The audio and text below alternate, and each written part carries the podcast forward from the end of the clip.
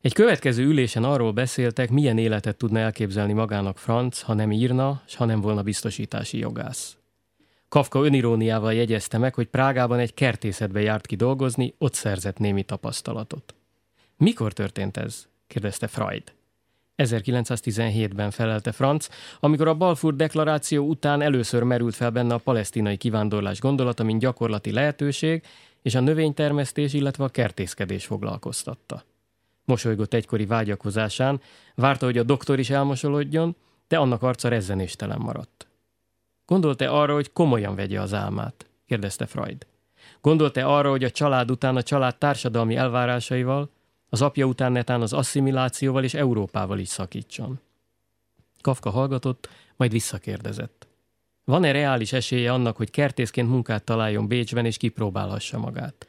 Majd azt tudakolta, komolyan gondolja a doktor, hogy az ő fizikumával földmunkát végezhet. A kertészet, válaszolta Freud, jó edzésként szolgálhat más mezőgazdasági tevékenységekhez. Azt ígérte, utána néz, tud-e ajánlani valamilyen lehetőséget. Arra gondolt, hogy gazdagabb pácienseinél, akik nagyobb villával rendelkeznek, vagy ezek ismeretségi körében akadhat megfelelő munka. Kafka végül Freud közvetítésével egy zöldség és virágnagykereskedő Práteren túli, Simmering felé eső kertészetében kapott munkát. Zöldségekkel és virágokkal egyaránt kellett foglalkoznia. Autót vezetni is itt kezdett el a kisforgalmú külvárosban, amikor elfoglaltságot keresett, hogy tartani tudja magát kínzó írás abstinenciájához, amivel nehezen boldogult, néha meg is szekte. A görcs, hogy nem írhat, mégis ír, és ezzel ronthat egészségi állapotán, sokszor elvette kedvét a próbálkozástól. Esténként jutott hozzá, hogy olvashasson, de közben is minduntalan eszébe jutott valami, és írásra indította. Hiányzott megszokott nyugalmas élete Dórával, nem pótolták a levelek. Magányát legfeljebb a napi terápia oldotta, amire mindig ugyanakkor került sor, amikor kora reggeltől végzett munkája után, délután kettőkor a Bergasse 19-be ért. Esténként a Karmeliterplatz mögötti szűk utcában lévő szobájában hamar lecsukódott a szeme, nem szokta meg a mindennapi fizikai munkát. Hajnalban óramű pontosan ébredt, de csak hetek múlva vette észre, hogy szokatlan módon végigalussza az éjszakákat.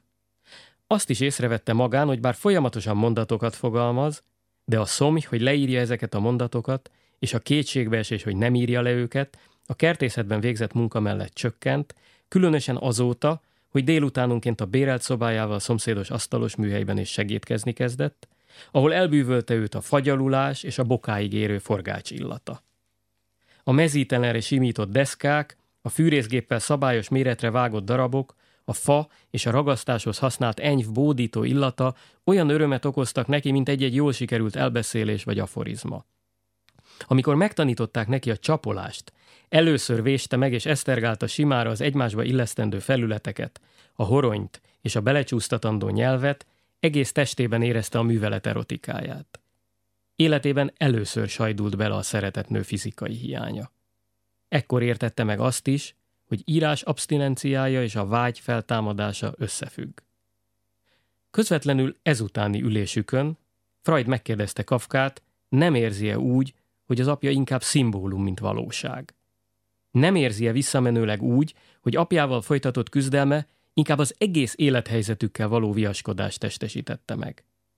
Az apám több mint száz kiló, felelte Kafka. Freud látszólagos figyelemkiadás után annyit mondott. Umberufen, szimbólumnak tényleg elég súlyos.